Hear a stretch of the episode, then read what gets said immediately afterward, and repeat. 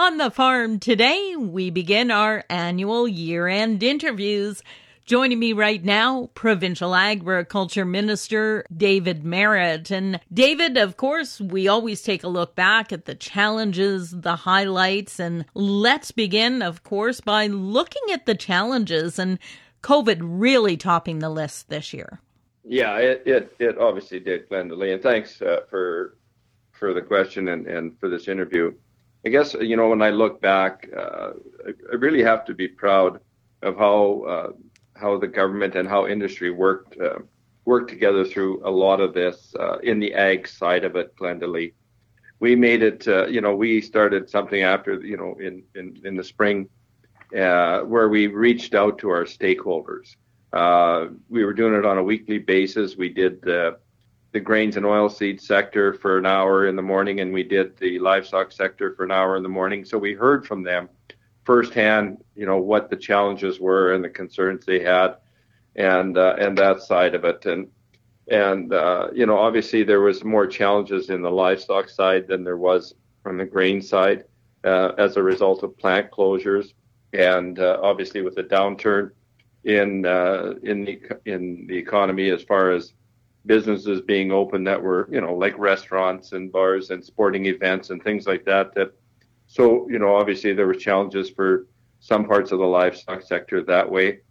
And then with the plant closures, the the beef plants closed in Alberta and in the United States, it obviously had an impact on the on the fed cattle here in the province of Saskatchewan. So we introduced a set aside program uh, where we, uh, you know, allowed the uh, the feeder uh, cattle folks to set aside their cattle, and we paid them their, you know, the two dollars a day while they were in the set aside. There, there definitely was a significant number there, and there's still, there is obviously still some in that program. So, uh, and then we helped, you know, uh, we saw that what happened on the Western Livestock Price Insurance side.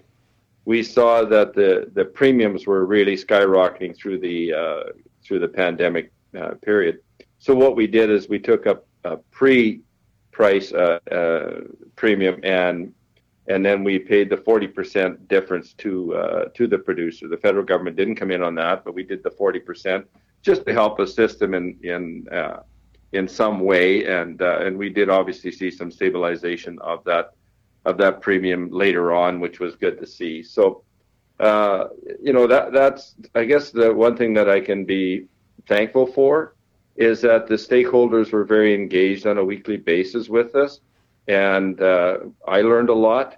Uh, we had great communication that way, and continued that. And uh, we had a call, you know, a few weeks ago, as you know, as a result of as it well. So um, it's it's something I, you know, I'm hopeful I can continue uh, into 2021. I think it's good for us to reach out and for them to have the opportunity to speak to us with their concerns. What would you say are some of the other highlights? One thing that uh, you know a lot of the public don't uh, hear much about is our research, and I think it's important for the public to know that uh, we invested just under 33 million dollars in agriculture research here in the province of Saskatchewan, and that's for you know obviously for uh, crops and and and that side, but also for livestock as well. It's all uh, it's all really important and relevant for us uh, to ensure that we have that investment in um, in research and continue that.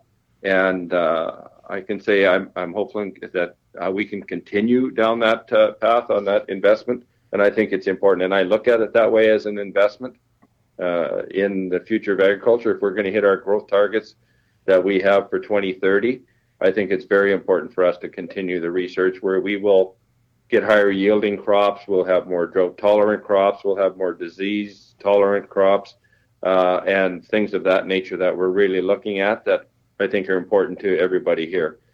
We have countries around the world that are recognizing what uh, what our farmers are doing here in a safe, environmentally friendly uh, manner that we're growing high quality, safe food.